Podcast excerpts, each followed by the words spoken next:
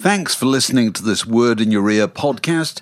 If you'd like to get early access to all our productions ad free, priority booking for our live events, and to take part in our weekly quiz, go to patreon.com slash word in your ear for more details.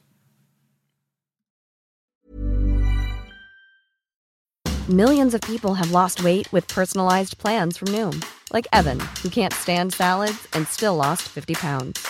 Salads, generally, for most people, are the easy button, right?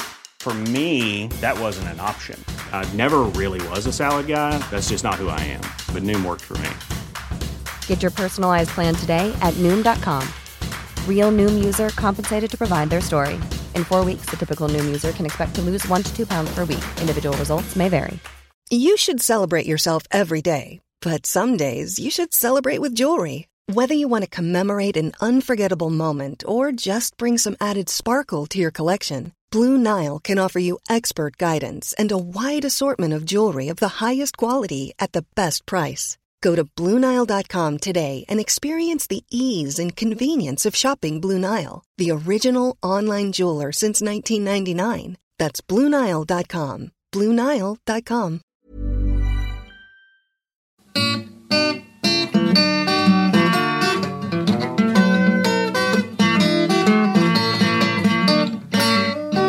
You're listening to a podcast from The Word. So, where were you 50 years ago this weekend? Mark? I would have been hitchhiking with my friend Will down to Clacton on Sea in Essex yeah. uh, in order to go to the Weeley Pop Festival. Generally considered to be one of the low points in pop festival history. Although, of course, we loved it. We absolutely loved it. We were 17. We thought it was fantastic. You know, the faces, T Rex, Edgar Broughton, Colosseum, Juicy Lucy, the Groundhogs. Have you got the full bill there in front of you? Because it, I haven't got it in front of me. No, I could. It's absolutely astonishing how many acts were at the Weeley Festival. Shall I Because- see if I can find it? see if you can find it. Because Hang on a second. this was obviously the same summer as George Harrison's concert for Bangladesh. And I think it'll give you an idea of how, at what short notice things were arranged at in those days, that people decided that they too would put together some massive go. I've got it. rock, rock jamboree in aid of, you know, disaster relief and so forth and they they did it at similarly short notice. And I think this was put together by The round I- table? the round table I of the think it's the round table. Yeah, I one just found the two. thing. Here we are. The faces, T Rex, King Crimson, Right, go, Colosseum, go, go slowly, go slowly. T Rex. We want- we want- Can you go from the bottom of the bill? Can you Oh, do bottom that? of the bill. Can you? Yeah. Right, we will. Tír na nÓg, Tudor Lodge. Tudor Lodge.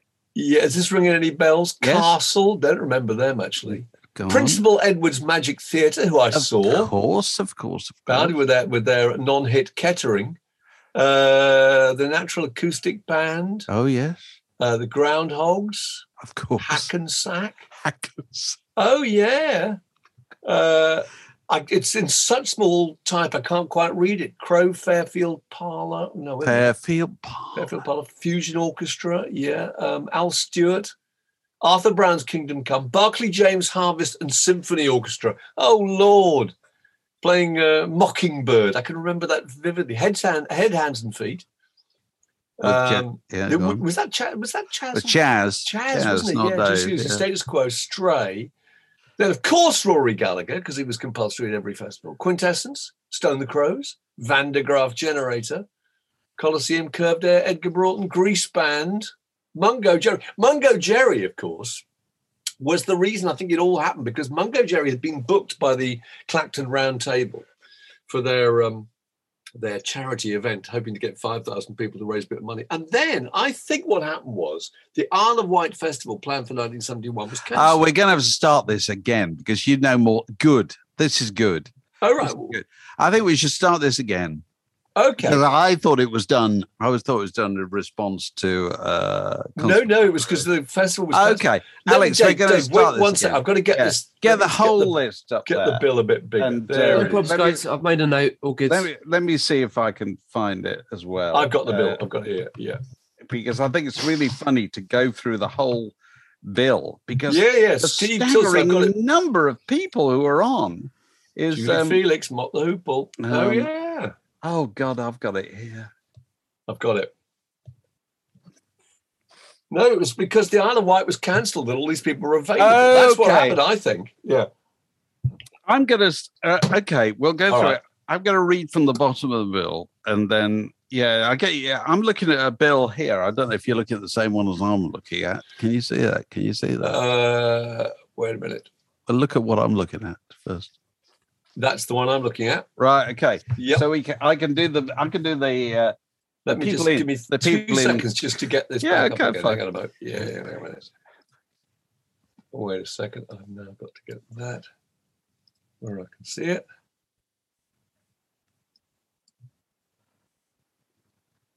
Uh,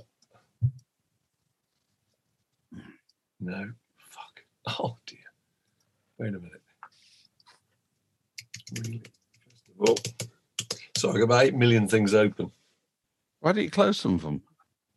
Uh, because I need them all, actually. there we are. That's, oh, no, no, no. no. Get back to that. Nearly there. Right. Okay, let's roll. Go. So where were you 50 years ago this week, Mark? 50 years ago this week, I would have been on a, a, a lay-by on the way to Clacton on Sea in Essex Why were you old- going to my old Clacton on mate. Sea in Essex, Mark? with my old mate William, William Thompson. We were going to, to the Weeley Festival. How old were you, Mark? I was uh, 17. And, uh, 17. yeah, was, it, was this your first festival? Uh, no, no, I'd done Reading, of course. Okay, cool. Uh, no, I think it's my second festival. We was, I mean, we, we really didn't even know who was on, but the point was, you had to, it was a festival. Just going to a festival was the exciting thing. But you didn't have to know who was on because Mark, because the answer was, as we're about to demonstrate, everybody. Everybody, Everybody was on. every single I, person. I, I've got in front of me, as have you. I have. I've just the, opened it the- up. the, Yeah. the bill of fare for the Weeley Festival. yeah, yeah. Uh, and I'm going to start reading the names at the bottom in a kind of condensed font. These are the ones at the bottom. yeah. Anne Briggs, Assegai, Being, don't remember them, Bellenark, loads of these misspelt, Comus, Country Jug, Crow, Fairfield Fairfield Parlour, Fusion, Fusion. Orchestra. Orchestra. No, Fusion Orchestra. Fusion Orchestra. Jerry Loughran, Gnidrolog, of course. Gnidrog, I remember Log, vividly. Hackensack. Gringo, Louise, Mike Moran, the Natural, Natural Acoustic, Acoustic Band. Band, Paul Brett Sage, Principal Edwards Magic Theatre, Who I distinctly remember. Ricotti in Albuquerque, Tír na nÓg, because you had to have Tierna yeah, yeah, yeah. Tudor Tudor Lodge. Lodge, Steve Tilston, Vecchio. I have no, remem- me- no, memory of no, Vecchio. nor of home, nor of oh, Castle. yes, Home, I remember. Oh, you do remember Home? made two albums on CBS. Okay. Castle, Mike Saunders, Saturday's special guest. This is extraordinary.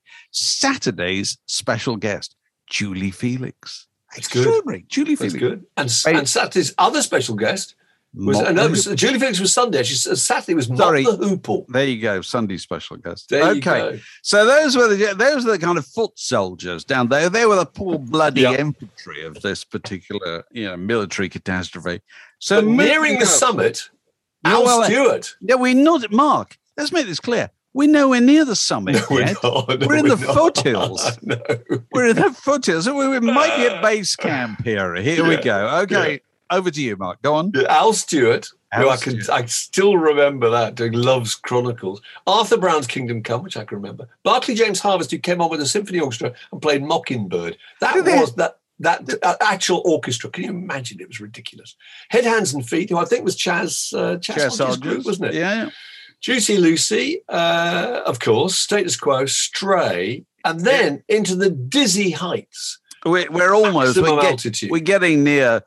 We're probably getting towards We're getting peak had, Wembley. who had their own uh, caravan in which to change. You know That's right. The, the rest of them just got changed in the toilets. I would imagine there were so many acts there at Weeley.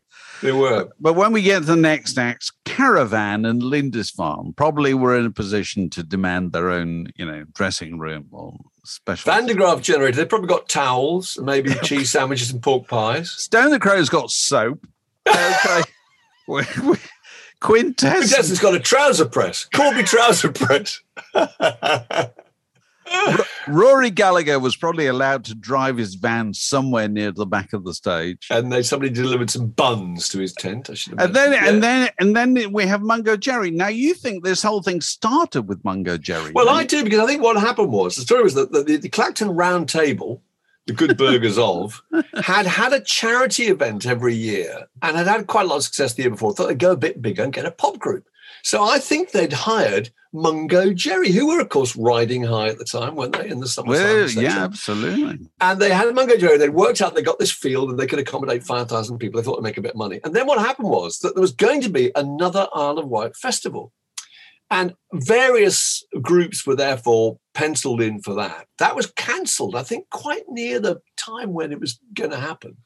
And a huge number of rock and roll bands were released onto the market, mooching about in their Commer vans and their in their old beaten up VWs, thinking, uh, you know, uh, where can we play? I tell you what, this is really interesting because most of them probably had nowhere to live. You know what I mean? They just needed to play. This Exactly. is a, this is a little, bit- little bit like you know the terrible. Do you remember the uh, post 9-11 when all the planes had to find somewhere to land? And there Yes, wasn't, yes. There, there wasn't enough. There wasn't enough airfield space for them to land. It was a bit like that with rock and roll bands in 1971 because it worked on the basis that at any point, 30% of them were actually on stage. You Were know, once-. Yeah, exactly. couldn't- they had nowhere to live. No, and we're all basically meeting up again every weekend in a different rainy field somewhere, you know. And uh, no, that's what happened. And then they, huge numbers of acts were booked, and probably they probably got them quite cheaply, I think, because they were just, you know, they were available. And as you say, what was it? Uh, You either play this or just go home. So Mungo Jerry ended up kind of And- and- halfway down the bill, Mungo really. Jerry halfway down. Then it was the So, Groundhogs. the Groundhogs, of of whom more later. More later. Uh, the Grease Band, the great Grease Band, ne- you know, they never made it on their own, but boy, they were good. They um, I saw uh, them several times. Edgar Edgar, Broughton, of Edgar course, Broughton, out of Demons course. Out. You were not allowed to have a festival without the presence of Edgar Broughton. Yeah. Yeah, the police would turn up if you didn't have Edgar Broughton on the bill. Curved Air with uh, the lovely Sonja Kristina. Sonja Kristina, Uh, presumably Stewart Copeland possibly playing drums. No, that'd be I- before his time. Yeah, maybe. possibly before his Yeah. time. The Colosseum. mighty Colosseum, fantastic. John who I love. Hiseman's Colosseum. And then the three top acts King Crimson, The Faces, and of whom more later, T Rex. T Rex. Now, first of all, there were so many acts, were there not?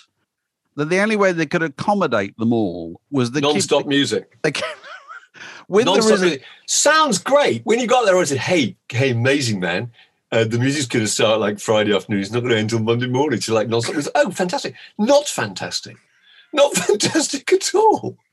because it meant that all night. I mean, just it never stopped. And of course, you couldn't escape the music because the whole structure of festivals in those days is you only had one stage. It's not like you wander around and go to different That's true. stages. There was one stage, so therefore you had to camp. You had to pitch your little spot, you bag your spot as near to the stage as you could do. Also, there were no screens, so you couldn't see anybody in close up. You couldn't see them in the distance. And if you lost your space, you know, if you went off to the loo or something, or you, I don't know, just went off and put your tent up overnight and, and came back hoping you'd find the space that you were occupying the day before, you'd be out of luck.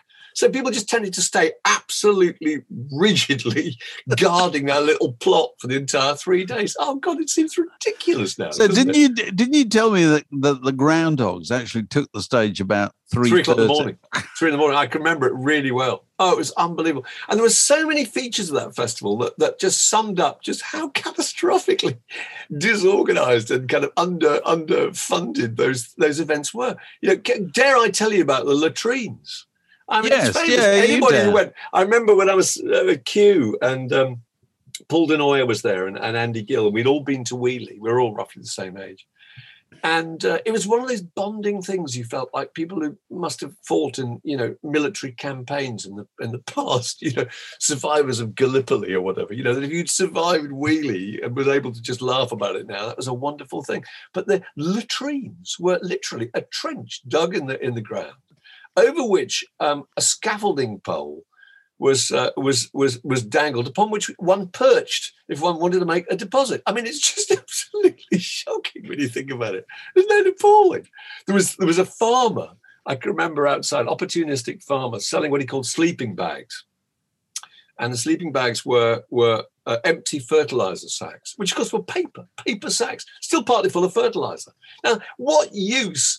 Is a, a, a, paper bag in the pouring rain in the middle of the field, you know, when you're waiting for the groundhogs to come on. Not much. 10p. I mean, it's astonishing, isn't it?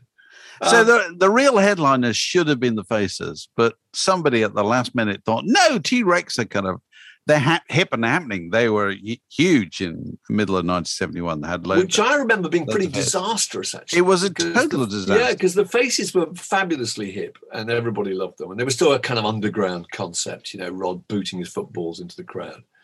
And T Rex, of course, had had some hits and been on. And that was the worst thing you could the possibly worst thing do. you could do is I can remember coming on a. He's, I think Marc Bolan says, "Hello, you might recognise us from television or something like that." And I can remember the the the, the raucous uh, the booing, uh, and I can remember I can remember um, my first sight of uh, plastic bottles. Uh, spinning plastic bottles with the tops off, full of warm wee, raining down on the stage, and he just thought this is absolutely terrible. So they went down dreadfully. I know, absolutely appalling. So they went Warm down. wee raining down Warm on the, I know, on the, on the bopping elf. The bopping Era- elf. the- And the other thing was that the, the Hell's Angels were in charge. Of so we got course, were of told that oh, you know, they that security was the Hell's Angels. Hell's Angels had taken over this this um, broken down old ruined church in the middle of the field. These uh, grotesque gap-toothed orcs in their in their in their finery and uh, looking extremely uh, aggressive. And then there was a big turf war broke out between the people who ran the burger stores. Of course, there was no food. Ah, So you couldn't buy any food on site. I can't remember there being food. There might have been one vegetable stall, but otherwise, you bought. William and I brought two uh, uh, loaves of white sliced bread and about ten cans of sardines, and that was it to see us through the weekend. And uh, there was a turf war that broke out between the, the people who owned the vans and the security that had been hired to um, you know to, to look after them versus the, the Hell's Angels. And I can remember Hell's Angels motorcycles were smashed up with stake hammers, and uh, I think one of them was set on fire. So you know that was uh, that was all pretty exciting. And he thought, my God, is this? Uh, you know, you look back at it now, I just I cannot believe it. You know, you anything like that was allowed to happen. As I'll a tell you what, though, health and safety risk. You know, the the irony is, you know, 50 years later, we're recording this on Sunday morning, and uh, and waking up to the news of that they've had to they had to call off the highly organized um, Welcome Back New York concert in Central Park, which is put together by Clive Davis and featured Bruce Springsteen and Earth, Wind and Fire and Elvis Costello and Patti Smith and probably about 40 different, you know, musical acts. You know, and this was supposed to be New York post-COVID great celebration. Well, the weather front coming in from the Atlantic was so threatening that they had to call it off halfway through halfway through Barry Manilow's act, I think. So it just goes to show, doesn't it? Doing anything outdoors, uh, it's always a liability. even 50 years later, with all the organization in the world, you know, that can that could still happen, you know. With, with, But at least they would have had some provisions. There might have been toilets. There might have been food. well, I remember they- going to Glastonbury, my, going to Glastonbury for the first time in about 1990 and being absolutely astonished. And suddenly there was kind of hospital tents and there was restaurants and there was clubs and there was a cinema, you Yeah. know, and you just thought, what has happened? This is absolutely incredible. This is just utterly transformative. The Word Podcast, prime cuts of popular culture served fresh each week. You were talking just then about how you kept uh, sustained body and soul during the Weeley Festival. And that made me think of something I was reading in the John Cooper Clarke book. We're talking to John later this Which, week. Which, let's say, is a masterpiece. It's fantastic. John's book. My It's God, called it's I. Want to Be Yours. And I'm going to read a little bit because I want to know. Mark and I have been in touch with each other. We've been reading this, It's enjoying, fantastic. enjoying it enormously. And he talks about when he was a teenager whatever. He used to go out and he prepared a halfway snack of my own design. Oh, God, the hollowed out loaf. yeah, go on, read it out, read it out. It's he, fantastic. ca- he called it a pork pie doorstep. Here's the recipe. Okay, visualize this, boys and girls. Take one light white loaf unsliced, hollow it out, place three, Three pork pork pies. pies and eight pickled onions into the vacant space. And they're going to squash it, was it? Well, the, this is the bit I, I'm fascinated by. Then flatten the whole thing out. Slightly to a giant sandwich. it's unbelievable. You take it out for the day and it keeps you going. Keeps you going. three pork pies, eight pickled onions. Oh my Oh, God God. Almighty! A decimated stomach. But it's tell you, fantastic. it's that book, brilliant. you and I have So been been exchanging little uh, notes about it all week, and it was just a couple of bits that I, I thought were just so funny. One was a bit where he says that he said, uh, "I'm." All, he's got that kind of intonation and that kind of lilt and rhythm of a of a, northern uh, club comedian, which he kind of is really. You know? Yeah. And uh, he, he he says, uh, "He says I'm always being compared to Bob Dylan." People say to me, "Compared to Bob Dylan, you're rubbish." And just these tiny little lines that are so funny and so throwaway. He just never misses the opportunity for a gag. At one point, he goes to a hat shop in, in London and he said, Who wants to be a milliner? Yes. This guy does. And you think, tell That's you, just lovely. It's just the, the- extra mile, isn't it? The observation of tailoring throughout the book is absolutely. Phenomenal. I, uh, I, it, it's loads of terms I'd never heard before. It's, he's obviously, he clearly has uh, sought out the company of tailors throughout his life, you know, so he knows technically every little bit, every yeah, he little talks term. about gra- he talks about mod suit. He talks about a 38 gram suit, doesn't it? Doesn't it a 38 gram suit? He talks about things like scooped pockets, which Yeah. I, I'd never heard this before. And his description of the Beatles when the Beatles arrive is wonderful. Uh, and his his description of uh, people going and going wanting a suit like the Beatles, and about how the key feature of a Beatles suit was that it didn't have loads of the features that most conventional suits Oh, that's had. wonderful, isn't it? He lists all the things it doesn't have. It doesn't have Doesn't- a collar. Doesn't have pockets. It doesn't have pockets, or if it does have pockets, it doesn't have the little um, flaps over the pockets. Um, it's uh, I can't remember. There's not that many. uh, But- but basically- buttons. And but at the end, basically- the, tailor says, "If you want me to make you one of those with all those things, just know this, know that." No, he said, "With all those extras, it'll be this." Doesn't it? Such a brilliant idea. It's so funny when he talks about getting to the, the punk rock stage, and he thinks, "Well, I was fine for punk rock because I had three things that that, that was in my favour: one, no beard." One thin lapels, wasn't it? The other was thin trousers. And he says that's the way he looks at it. He looks at it as a stylistic thing. That's why the punk rockers embraced him. Really interesting. Uh, it's fascinating. It's a it's All a, one- about being a wonderful read, wonderful read. So we're looking forward to talking to him this yeah, week. yeah. And so it goes without saying, if you want to support these activities and also you want to see and hear this stuff before anybody else sees it and hears it, the thing to do is to become a, a Patreon supporter. And you could do that by going to uh, patreon.com slash word in your ear.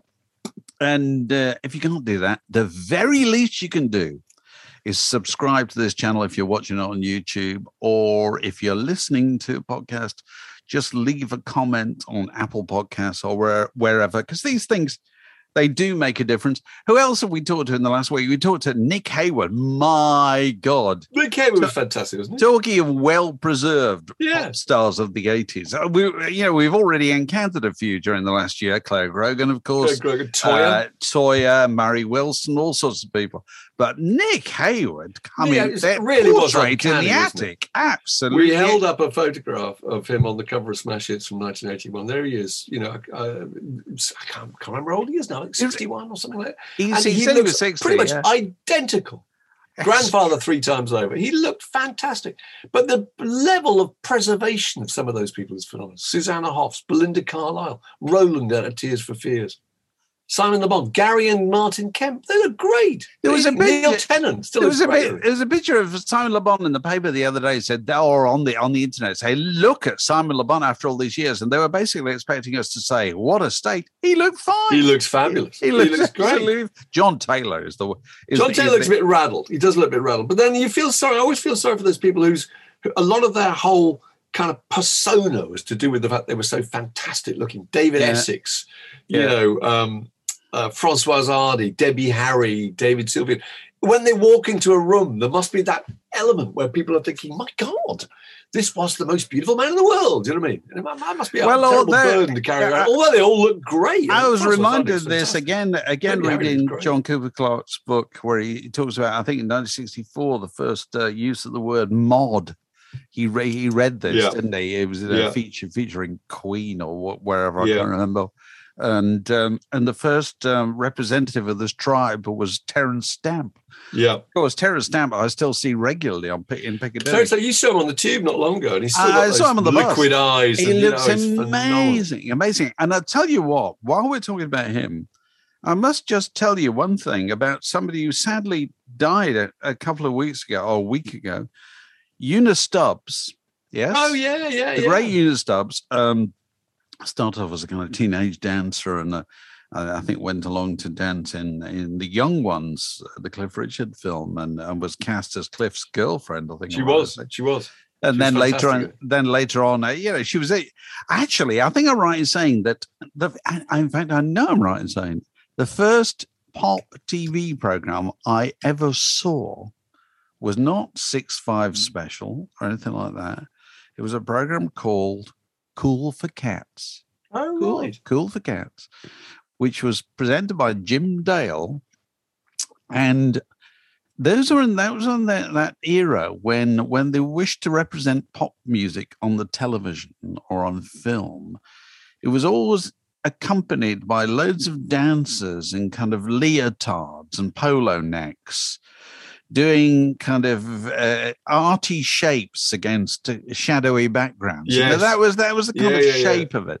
Anyway, so the thing, cool for the cats, yeah, relied on the dancers, and Una Stubbs was, was one of the dancers. And anyway, she went on, she did all sorts of things till death us do part. She was in that for years and years. She was, uh, you know, give us a clue, all those things. Wurzel Gummidge, wasn't she? She Anyway, was. Here's the point. About a year ago, um, two years ago, I was going to the, the library in St. James's Square. So I was walking down a little street towards St. James's Square. And I saw this woman coming towards me, this very chic figure, really chic figure. It was winter. She was wearing a, an almost ankle length white, off-white Macintosh, of a quite fashionable cut, and she was wearing a beret, and she had um, very distinctive uh, black-rimmed uh, spectacles. And as she came towards me, I thought, "My God, that's Una Stubbs," and I just couldn't stop my recognition showing on my face. I just She smiled would have been thrilled. absolutely. I'm going, okay. And she she smiled back, and she smiled and she said, "Good morning." Oh, And I said, "Good morning," and went past. And I thought to myself afterwards, I thought, I made her day every bit as much as she made mine. Completely. Completely because it wouldn't happen very often. Also, it's lovely when you get when you get a bit older. It's lovely to think you you were being recognised. You, know, Absolutely. you still look rec- like the person you used to look. You didn't look. You didn't look. Didn't she used to be Una Stubbs? I you know. what I mean? Oh, she looked, that's so she looked like Una sweet. Stubbs. You you know, late seventies, early eighties, or whatever she was. you God, know. she had a career. When I, when she died, I was just googling to have a look at things that people have written about. And I came across an interview she'd done talking about her first ever job. And her first ever job was when she was 16 in 1953. She danced in a, a Folies Bergère style Yes, musical revue called Pardon My French. you can just Oh, imagine it. At the Prince of Wales Theatre, alongside Frankie Howerd and pianist Winifred Atwell. I mean, that's brilliant. And in this, there was a thing, I don't know what they called them then. They were kind of nude scenes. You know what I mean? Those kind of um, tableaus. You had they tableau. had Tableau, couldn't you kind of froze. they, you couldn't right. move. And the curtain went down, and the curtain went up again, and there would be uh, there would be uh, people there, kind of uh, with, with with nothing on briefly, but they weren't allowed to move because that was illegal. I think. And, and It was too- too Lord. Chamberlain. The Lord Exactly. Chamberlain would uh, would close down the play Yeah, if you and she said they did that first thing, and then the curtain went down again, and there was a kerfuffle in the audience, and a man was carried out. She said because he'd had a heart attack. I thought that is just fantastic. That's a great start to your career. That's your first. Well, uh, well done, dear. How was your first night at work? You know, it's Oh. amazing, isn't it? Ah, showbiz. Anyway, God bless her, Una Stubbs. Yeah, yeah. She, uh, you know, she was a, a great entertainer for a long, long period of time. She was.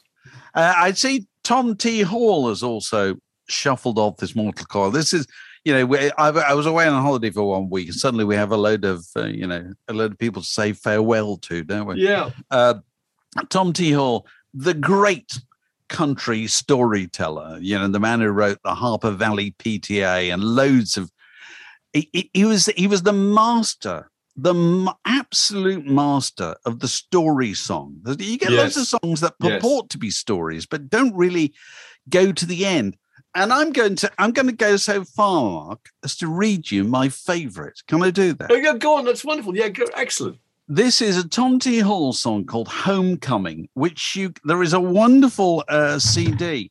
Actually, uh, you know, the- you know, there's loads of CDs that are done in the '90s when kind of hipster acts paid tribute to their favorite squares by doing, you know, somebody, Yeah, somebody, yeah, some old yeah. old stages songs. One of the best ones is this. It's called "Real." It's called the Tom T. Hall Project, and it's got it's got Joe Henry and It's got uh, Ron and- Sexsmith. yeah, Kelly all sorts of people. Yeah. yeah, and it's got um, it's got Joe Henry, the great Joe Henry, does this song that I'm going to read the lyrics to, Oh, lovely. Go on.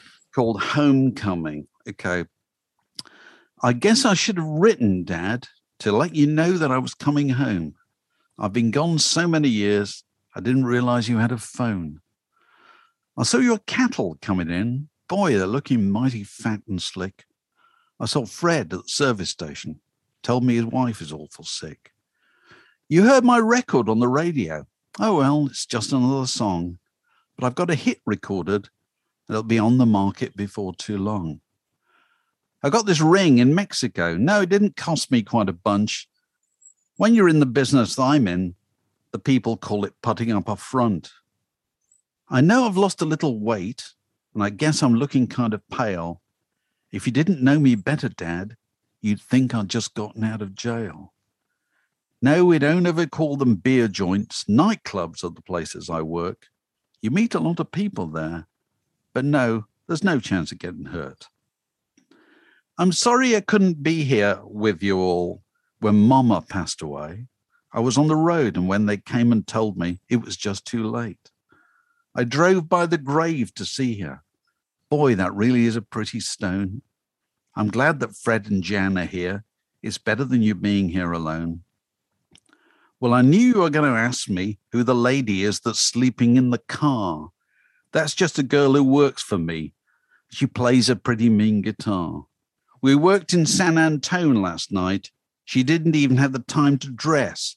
She drove me down from Nashville, and to tell the truth, I guess she needs the rest. Well, Dad, I gotta go. We got a dance to work in Cartersville tonight. Let me take your number down. I'll call you, and I promise you are right. There's never been a faster or easier way to start your weight loss journey than with PlushCare. PlushCare accepts most insurance plans and gives you online access to board-certified physicians who can prescribe FDA-approved weight loss medications like Wegovy and Zepbound for those who qualify. Take charge of your health and speak with a board-certified physician about a weight loss plan that's right for you. Get started today at plushcare.com slash weight loss. That's plushcare.com slash weight loss. plushcare.com slash weight loss. I'm Sandra, and I'm just the professional your small business was looking for. But you didn't hire me because you didn't use LinkedIn jobs. LinkedIn has professionals you can't find anywhere else, including those who aren't actively looking for a new job but might be open to the perfect role, like me.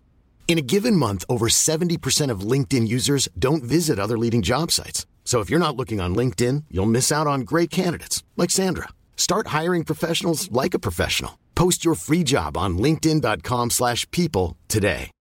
Millions of people have lost weight with personalized plans from Noom, like Evan, who can't stand salads and still lost 50 pounds. Salads, generally, for most people, are the easy button, right? For me, that wasn't an option. I never really was a salad guy. That's just not who I am. But Noom worked for me. Get your personalized plan today at Noom.com. Real Noom user compensated to provide their story. In four weeks, the typical Noom user can expect to lose one to two pounds per week. Individual results may vary. Now you be good and don't be chasing all those pretty women that you know. And by the way, if you see Barbara Walker, tell her I said hello. The end. Isn't Oh, that that's just lovely. that's, it's a movie, isn't it? That's absolutely lovely. you, you're trying to guess where he's been. Has he been in jail? I mean, uh, I, but you it's also know. it's also the way he introduces dramatic things, kind of halfway through. Yeah, You know, that mum has died and he hasn't, he didn't, didn't come go to home. the funeral. you know, the, the, the, he didn't know he had a phone, not in contact at all. It's he That's wrote beautiful. he wrote a ton of songs like that. I was listening to a couple last night. A week in a in, in a country jail. That's a lovely song. Oh right, Just talking about when is he going to get out and what had he done. You know, I'm wondering when I'm going to get my release. Later on, we got more hot bologna, uh, but uh, eggs and gravy. And there's a lovely song he wrote, which is uh, just just perfect. He says uh, the, one line, which is is ain't but three things in this world that's worth a solitary dime: oh but old dogs and children and watermelon, watermelon wine. wine. That's fantastic, isn't it? He, uh, one of my absolute favorite Tom T. Hall songs, and Kelly Willis. Well, there's loads of people did versions of it, but I think Kelly Willis's version is best. Is called "That's How I Got to Memphis," and uh, and the opening line is, "If you love somebody enough," and it's a great line, great opening line. If you love somebody enough, you'll go where your heart says to go. That's how I got to Memphis. He- he- he- honestly, if you've never if you've never heard the songs Tom T. Hall, do that today because the, the the riches there are just absolutely astonishing. And he's got no angle on it at all, has he? There's no position he's taking. They're just they're just stories. They're just They're just observations. and he was he was a, novelist, wasn't he? And a, short story writer. I think it's so beautiful. he, he also I, I realized his his wife who died a few years ago he was married for a long time to a woman who's co- who was known as Miss Dixie and she was herself a songwriter and kind of bluegrass artist also but also she was born in uh, in the West Midlands she she comes from I don't know Wolverhampton or something Yeah, yeah, yeah. and she she just ended up in uh, you know out in Nashville in her thirties. and Yes. Ended up marrying Tom T. Hall and Yeah. became Miss Dixie. Anyway, God bless them both. This is a junction in the word podcast. It separates that bit from this next bit. Okay, any other business? Here we are with Alex Gold. Alex, I understand you've been to the dry cleaner. I have. I took my Sergeant Pepper uniform in for a bit of a spruce. This is prior to you resuming your uh, previous career as a as a Beatle impersonator on the Ocean Wave. How do they respond in a dry cleaner when you turn up with a what color is your Beatle Sergeant Pepper suit? Yes, which one is it? Is it the It- lemon? It's, it's John, so it's the Lemon bright yellow. green one. Uh, The no, it's- green, green, green, green- yes, green, yeah. yellow, isn't it? Yeah. And uh, I, I, I actually said, prepare yourself before I open the suit. That's great. Do- I mean, uh, do they assume you're just going to um, and, and rather expensively invested in fancy dress party, or you then say no? It's a, it's a three. This party It's lasts three job." months. It's my job. I am John Lennon. I open the thing up, and, and, and poor Sue behind the counter goes, "Oh, like that." right. and uh, yeah, then I, I, I explain. those. I, I, actually, actually, I'm taking it on tour, and uh, it, it starts to make sense in her in her brain then. But uh, there's a moment of abject confusion because I don't think anybody even goes to fancy dress do's in Sergeant Pepper outfits. You know, There's an old joke they used to tell about a dry cleaner uh, that a man takes a suit to a dry cleaner in 1940 and is then, before he can pick it up, he gets his call up papers. He goes through basic training. Uh, he fights in North Africa.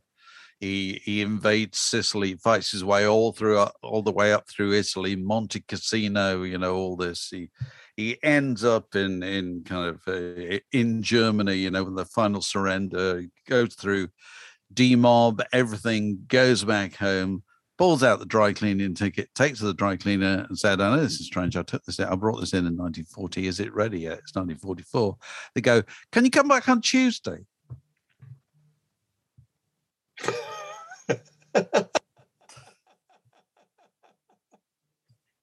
Oh, Anyway, never mind. sorry guys, it, it's still early in the morning. Oh dear. Oh, Uh, but- dear. I did, I did. You might like to know that this week I, I got a new moustache. Actually, do you want to see it? I got Go a on, new on. moustache. Oh, good. Go on. Ooh, he's going to his dressing up box. So, uh, how do you get a new mustache? What happens? Do You order it. You, go get it. You, do you get it on the back page? What of the was wrong with the old one? They just wore out, or is it Well, the wrong well, they, shape? They, or- do. So after after a little while of you know two months of putting spirit gum on the back of it, it just becomes a bit manky and horrible. So you've got to replace them. Um, so you go to beardsandmoustaches.co.uk and Alright. uh, which is which is a beard and moustache specialist, and get one of these Zapata uh, moustaches. right. So it's basically the one you've got to get is a sort of Mexican style moustache. Zapata was like a Mexican um, yeah, revolutionary. Yeah, yeah, yeah, yeah, yeah. um, and that's that's the tash that that works for Lennon. You've got to get it in a slightly lighter color than your wig, apparently. Um, so I've got mine in light auburn, and it's there if you're watching this in in in the visual realm. Uh, and that's what I'll be putting on my face with. See, uh, if the en- if the enemy was still around nowadays, some bright spark would ha- would take out classified advertising to sell rock and roll mustaches, wouldn't they? You'd be able to buy a Jeff Skunk Baxter mustache or a or a, a Ron Frank Zappa. Mael, Ron Mael, or a Ron Mael, absolutely. They'd be selling out of those at the moment. There'd Yeah. be all kinds of things like. I well, we wish you the best with your with your new tash. yeah, this time of the week you'll be on stage, won't you, in the Mediterranean somewhere Doing, well, no, uh, we- we're sailing uh, a week today. We are um, sailing. and we are sailing. yeah. and we have a week of there's there's a test cruise that goes on before so there's volunteers that will come on and we'll do i think one show that week and then the first public cruise is the week after It's a test um, cruise. Test cruise. So Yeah. you get people who test holiday makers, do you? It's like, like people who pretend to be holiday holiday So do you actually sail somewhere? I mean, you leave port. i'm pretty sure we do i Do don't they have a night in the details. cabin, making sure everything works? yeah i mean the, the volunteers sign up to be yeah to be pretend passengers i suppose um just to make yeah, to make sure everything's okay um but there, i mean it doesn't normally happen it's happening now because of the pandemic um Yeah. So I Yeah. think that they're doing it more to test the protocols of sound and you know everything they've got in place to make sure everybody's safe and and can still enjoy themselves is is working as it should. Um, so, but for us it's great because it means one show, one show a week. So uh, What a dosser's What a you've. Absolute doss, isn't it? And you Here's a pile of old rope. but you don't even have to pack up your gear at the end of the show, do you, Alex? Do you, do you have to? do no, we just we we we shuffle. So they built an actual cavern club for us on, on the ship on deck eight. So we just what, with a little brick arch? Yeah, it's got everything. It's it's co-branded, so it's all official. It's got all the logos, the back wall, every- Oh, you know, wow, that's everything like that. But so we just we just shuffle 300 yards to, to the to the venue, uh, with our with our little costumes, um, put them on, go out, do the gig, 45 minutes, take costumes off, go back to the cabin, head to the crew bar. Happy days. It's uh, it's And the stay of there for three months. Yeah, yeah. Oh, well. My lord. yeah. Well, actually, Well, three, that's- this this three months tenure. So apparently, this time, as far as we're uh, we're at the moment, we're not going to be able to get off the ship for three months. Are you kidding? there Really? Yeah. go. That's your downside. So uh, I literally cabin fever. it's not it's not the worst place to be stranded ever. I mean, we've got a balcony each, so that's that's great. Um, Is that is that longer than Columbus's crew would have spent on board the Santa Oh, Maria in don't- the, don't- don't make me think like that, 16th Dave. century? that won't leave my head for the whole trip. Once that seed's planted, Oh, dear. Oh, well, the best of luck with that. Anyway, moving on. Um, I, I was uh, I was caused to think by a tweet posted by Ian Leslie on Friday night, where he said, "Tell me some lesser known Paul Simon tunes to go on a compilation." And I said something so right, and he said, "But that's really well known." And other people said the same thing, but then other people agree with me. And anyway, he put it on the playlist. But it, it just made me think how do you define nowadays really well known? Because it used to be quite a simple it's thing. the most streamed, isn't it? Because well, it has to be now. Because Because, old- that was the old joke when we were at Word is that is that uh, you, you know that if somebody died, uh, then the newspapers, the Daily Mail, or whatever, would always mention their, their best known record, wouldn't it? So the, the Beatles were always known as the Hey Jude hitmakers. You know? As if, in case you didn't know, the Beatles were oh Hey Jude, they're the ones who did Hey Jude. You know, but that doesn't really apply anymore. but nowadays they do Grammy award winning so and so. That's right. That's the way that they kind Which of cover themselves. That means that's why it's worth reading about them because they're somehow important. You know? But it used to be that you defined how well known people were in terms of the number of hits they had and and the and the amount of times their music was played on the radio. So it was the stuff that they were known by was what they played on Yeah. the radio. You sort of can't do that anymore, really. You know, in in the era of streaming, and um, it caused me to have a look on Spotify as to what are the most streamed tunes by a number of acts. And some of them we've were- talked about the Beatles one before, haven't we? Which is which is Here Comes the Here Sun, Comes Here the Comes the Sun. Sun. Which seems Here- here amazing, comes the- but, but that's So Alex, with Spotify the- playlist. Alex the Smiths. What's the what's the most streamed tune by the Smiths? Would you like to go and guess, Alex? I would say, how soon is now all this charming man? It's this charming man. That's correct. That's not Uh, surprising. Actually. That's not. Yeah. That's because not that was the big, with big Yeah. opening card, wasn't it? Really? so Yeah. uh, Bob Dylan, Mark Ellen. What's what's Bob Dylan's? Well, I think I know the answer to that, and I think it's like a Rolling Stone. It but I mean, like a you'd Rolling- Think it was, Again, there were so many others. Again, so it's why? not not surprising. But Leonard Cohen, Alex, what do you think?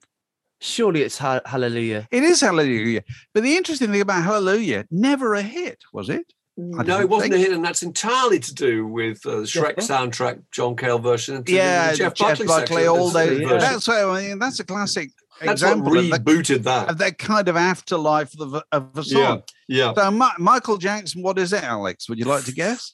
Uh, it's got to be Beat It or um, It's the other Bad- one on the same album. It's the other one. It's Billy, Je- Billie Jean. Billie Jean, Billie of course. Billie Jean. Yeah, yeah. But I have to say, I was slightly surprised by the next one, Genesis. What do you think the most streamed Genesis tune is? Well, it'll be one of the pop hits, won't it? It's not going to be uh, so. Giant It's- Hogweed or. It's probably not. It's Invisible Touch. Um, you know, well, Pla- that makes sense. That's I a big kind of video thing, and it's a big. Uh, yeah. Pink Floyd is "Wish You Were Here," uh, but what is the Rolling Stones' most streamed record tune on uh, uh, on uh, Spotify? And you know, I don't know if you even play it in your uh, when you when you appear as one of the Rolling It's Stones. just Well, it ought yesterday, to be yesterday Saturday. afternoon, actually. You what? Sorry. Lovely little yeah, uh, uh, Saturday afternoon gig with the Stones yesterday in a fake. Oh, you did one yesterday. Oh, Yeah, oh right, amazing. Playing to a tent of about a thousand people, sandwiched between the Bon Jovi tribute and uh, and Coldplay. Um, yeah, Coldplay obviously, tribute. And you were you were Keith Richards, weren't you? I you? was Keith again. Um, So, did you play the most uh, streamed Stones tune on Spotify, which is "Paint It Black"? oh, really? That's Yeah. weird. That's a Why would it? That's, That's- a real that's weird. surprise. That's that must have me- been in a film soundtrack or something, mustn't it? I don't know. I don't know. Uh, Randy Newman, God no, Randy Newman written so many wonderful songs. His top five songs on Spotify are all from Toy Story soundtracks. Oh wow! They've You've all got a you- friend, you- surely. all that- Yeah. absolutely, all those kind of things. And but I was I, I, other surprise. One other surprise. Um, just it's a good game. You can play this, you know, on a wet on a wet afternoon. Just go on Spotify and look at the most streamed tunes. Um, Grace Jones's. What's Grace Jones's most streamed tune, Alex? Night clubbing. No, I don't know why I said it like that. No, Uh, Pull up to the bumper. no, it's not. It's La Vie en Rose. Oh, okay. I, which I was I was kind of surprised at, you know. But anyway, and this sort of ties in a bit with what we were talking to Eamonn Forde about the other day, wasn't it? And Eamonn's book just been published, Leaving the Building, which is about the kind of it's about rock and roll estates, musical estates, and the and the incre- increasingly huge business in in um, you know continuing to represent the the repertoire of artists after their death. And one of the points that Eamonn makes is that the internet is constantly reshuffling all this stuff, isn't it? You know what I mean? And bringing different aspects of people to the fore uh, in terms of how they fit the contemporary agenda. You know, so so it's not simply if you had hits in the '60s, they remain your big hits. Well, that's the thing with later. Here Comes the Sun, isn't it? It's, it's Yeah. that people make holiday playlists to play in the car or whatever, and Here Comes the Sun's always on it. So that's completely outstripped. You But hate Yeah. you- you- You're moving into a landscape now where uh, a lot of music's being consumed by TikTok. So sounds trend, songs Yeah. trend on TikTok, Yeah. and clips get a million views or whatever it is. And you know, TikTok itself is a is a barometer of of success for the for the new generation coming through, and So how that's Tik- going to fit in. TikTok is now bigger than radio, isn't it? oh, absolutely, without a shadow of a doubt. it makes you think. Well, 'cause it? pe- pe- people, you know, 18 year olds don't listen to the radio. Uh, 18. well, No, they don't. That's that would be your primal fear if you worked That's on radio. not what radio. That's not what Radio One say. But No, no, absolutely. We see radio. This is the historically the huge problem. of Radio One is that it's hugely important to the BBC in terms of justifying the license fee because it brings on, it ought to traditionally bring on board the next generation, uh, 13, 14, 15 year olds. It's increasingly not the case. They've moved it? on. Yeah. Anyway, Yeah. and so it has a very and so radio radio one is always charged with find, getting in the new people and whenever it comes along with new figures it always tries to spin them as look we got loads of young people and i'm not so sure that they have really but anyway uh what else have we got to talk about have we got new patreon patreon supporters alex yes, we do. Um, and they are Alex Cameron. hello alex. Alex Cameron. Welcome aboard. he sounds like a he's a he or she sounds like a sound chap Abs- Chap, absolutely. Absolutely. Stand up Sounds guy or distinctly girl. Scottish. Yeah. yes Roy Levy, Good roy man. hello roy Very nice to have you, Roy. bloke. Patrick Lovell, Thank Hurrah. you. Uh, nice to have you here, Patrick. Mr. Tot Taylor, no less. Oh, it's not Taylor. Yeah, he's Aga- been very again, sweet in his, uh, in his publicity for his word in your article. Yes, which we did. We did. in, uh, Uh, promoting that, that. that appeared in the last week or so. Yeah, yeah. uh, which is a, an extraordinary listen, watch. Yes, carry on, Paul Tucker, Paul. Good hello, Paul. Nice Good to have you work. on board. Thank you, Paul. John McKay, John. Oh, wow. Johnny McKee, probably. Ex Smash Hits editor. Could be him. Oh, it could be. Is it Or McKee could- or there, wasn't, McKay? there wasn't there a John McKay in uh, Siouxsie and the Banshee? Yeah, I think there might have been. it's I think M it A was. C K A Y. If that's if Oh, that- no. That's yeah, that different. was the one in John in Siouxsie and the Banshees. Yeah, it was. Do you remember when they two? I think I'm right in saying this. I, I say this a lot in podcasts. I think I'm right in saying. Um, do you remember when those two left? Siouxsie Two and members of the Banshees? Banshees. What they did, if I remember rightly, was they they made they made their beds to look as though there was a sleeping person in them. Am I right? Yes, They they put all their clothes in the bed and stuffed themselves full of pillows or whatever, disappeared. sneaked out through a window, and went off. in the middle of uh, a tour. I mean, it was in the middle of a tour. I mean, just just kind of something out of a, kind of, I- I- you know, Tom Brown's School Days or just William book or something. It was incredible, wasn't it? Yeah, nobody talks about that anymore. No, they don't. No, well, we have done. Anyway, any more, Alex? One more, yes, Simon Slightholm. Simon Slight Very Slayton. good. Slayton. Good. Well, nice Good to man. have you all Welcome on board aboard. today. If you'd like to join them, as I said, patreon.com slash word in your ear. Don't forget to uh, like this podcast or subscribe to this stream. I've got some uh, I, I've got some questions from the massive. Oh, go on, far away. And, Good. Uh, Fun. and uh, uh, Blue Mountain asked the question. I'm just going to issue a personal reply to Blue Mountain here. Yes, it would be impolite. Okay, James Wilkinson. I want to Uh, know. I'll tell you Oh. later. Yeah, uh. James Wilkinson says new way is just new ways to sell old albums. You might be interested in this, Alex. How much would you pay to go into a studio and put your vocals or guitar or drums onto the backing tapes of a classic? He says he'd love to have a go at Elvis Costello's Imperial Bedroom. Can you do that? Any in any what a shape? or lovely form? idea. That's a kind of very exalted kind of karaoke, really, isn't It, it? it is a great Probably, idea. yeah. Go on. I'm sure there's all kinds of um, rights-based hoops you'd have to jump through with the copyright owners. No, sure. No, the, they, the copyright owner would have to, you know, a- agree. They'd have to advance it as just But another way to brilliant use their idea. music. It's, It's a good idea. idea. It's a very good idea. It's a good idea, James. We don't know the answer, but it's a good idea. John Dredge says, "Looking, looking, where did it all go wrong?" oh my god! As in the the, the girls' magazine of Well, it wasn't. It wasn't. It wasn't so much girls, was it? I like to feel that actually, well, all magazines, comics, whatever, they all have their their time. But I like to feel that the uh, that looking was uh, that Smash is rather ushered I looking towards the exit, because uh, you know it, the, the emphasis on kids moved from TV programs to pop music at that time. it moved from cartoons to um, song lyrics and posters. It was fantastically old-fashioned, wasn't it? well, yeah. Uh, So Neil Lomax is an interesting question. Cherry Red Records recent bizarre choices for album box set reissues. Debbie Gibson and Sonia getting the deluxe expanded treatment. She says, "Am I being a music snob, or is there still a big fan base for this?" Well, I've got an answer for this actually, Neil. Shall I go first? Go on. Yeah, the answer might be yes and yes, actually. you might be a bit of a music snob, but so am I. You know, fair enough. Um, and there will be a market. But guess I know a little bit about this reissues market because they they they know really well who buys the the stuff that they put out. They don't put out anything on spec. They know where there's market. Because the interesting thing about the record market generally and the reissues market, because here you're talking about physical product, you know, box sets or you know, compilation CDs or whatever. How are the overwhelming majority of them sold online? They're not in shops, you know. So you, you you can, you've got your customer there. You've got them in the crosshairs. You can see what people bought before. You'll be able to see what they're likely to buy next. You know, so they're not. You know, used to be there was a huge amount of wastage in the days of uh, standard record shops, and the, they put out a reissue, and there would be no copies in the shop at this end of town, and ten copies in the shop at the other end of town. And so putting the customer together with the product was very hard to do. It's not hard to do anymore at all because it's done online.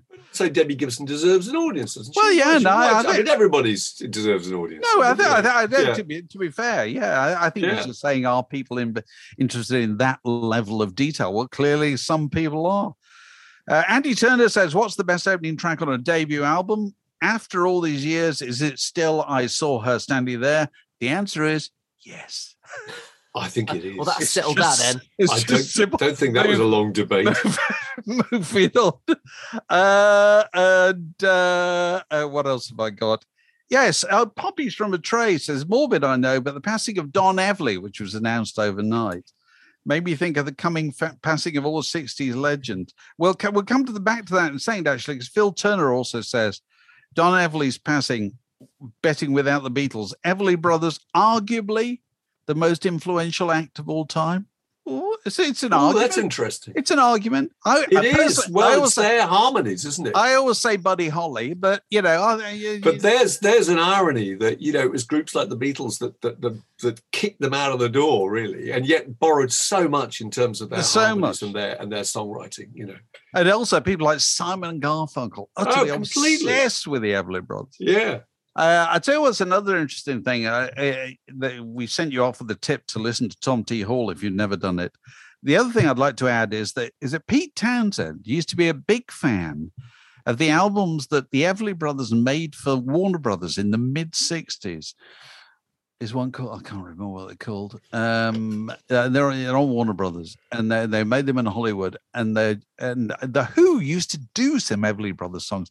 Did the Who do Ferris Wheel or things like that? I can't remember. Love is They strange. Certainly did do some. Yeah. They did some, and and those records, which were never big hits, they're fantastic records, really good. So yes, hugely influential. Uh, Phil, uh, certainly you can have an argument about the most influential act of all time, but I think that's a valid candidate. And going back to Poppy's from a Tray, says, "What's the music world going to look like when its surviving wise old heads?" Aren't Macca, Joni, and Dylan, but Captain Sensible and Simon Le Bon. okay, well, there's uh, there's no answer to that really. Uh, and uh, oh yes, Alan was asking about um, how come it took Genesis so long to get round to the idea of Phil Collins replacing Peter Gabriel when Peter Gabriel left the band. Did he ever advertise the fact that he wanted to be the singer? I don't know. Yeah, I mean, he sang beautifully. He sang backing vocals and all that. But I mean, I don't think he ever said, you know, did, showed any any desperate urge to get out from behind the traps. Did he? I don't know. Possibly Or was he just too shy to put his bat in the ring? Well, I I think also it's probably one of those things that you know Gabriel leaves, and Gabriel was the star by Completely some star. distance, wasn't he? And and so you go out looking for a potential. I mean, you can't replace a lead singer like that, can you?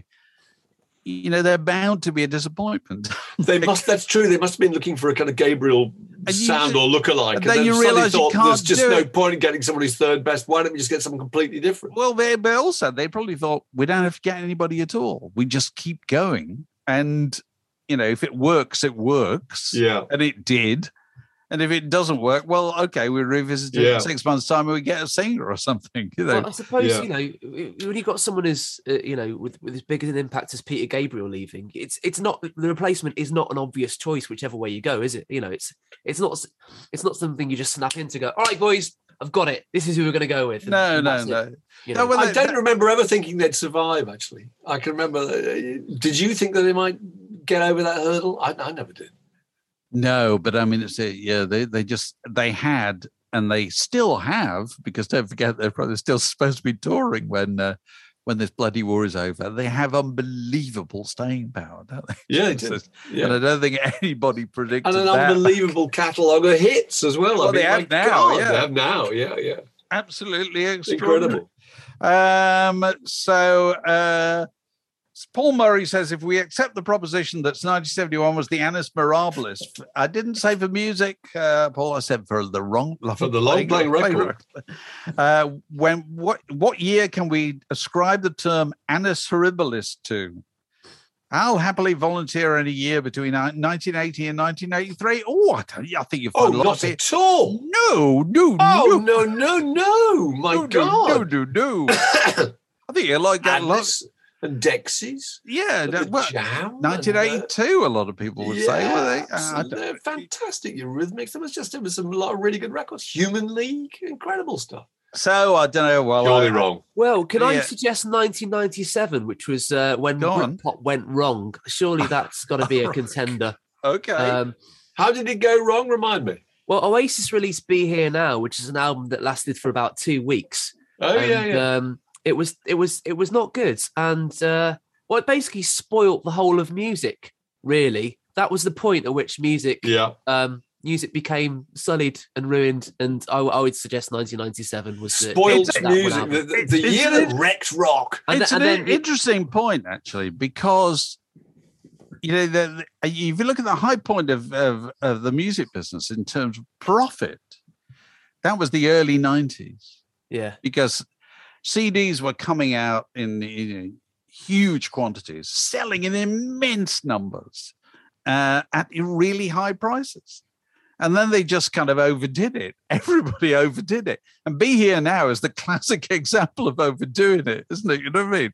yeah. But didn't what that you look- coincide in 1997 with the arrival of illegal file sharing? Because that's when it all all It the all started. It LimeWire stuff started. started then, didn't it? Started, so, started. so started. suddenly there was not only records that people didn't want overpriced, but a massive opportunity to go and get them for nothing.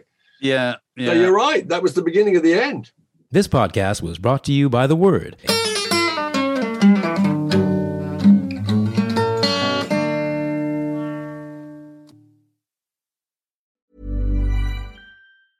Mom deserves the best, and there's no better place to shop for Mother's Day than Whole Foods Market. They're your destination for unbeatable savings, from premium gifts to show-stopping flowers and irresistible desserts. Start by saving 33% with Prime on all body care and candles. Then get a 15-stem bunch of tulips for just $9.99 each with Prime. Round out Mom's menu with festive rosé, irresistible berry chantilly cake, and more special treats. Come celebrate Mother's Day at Whole Foods Market.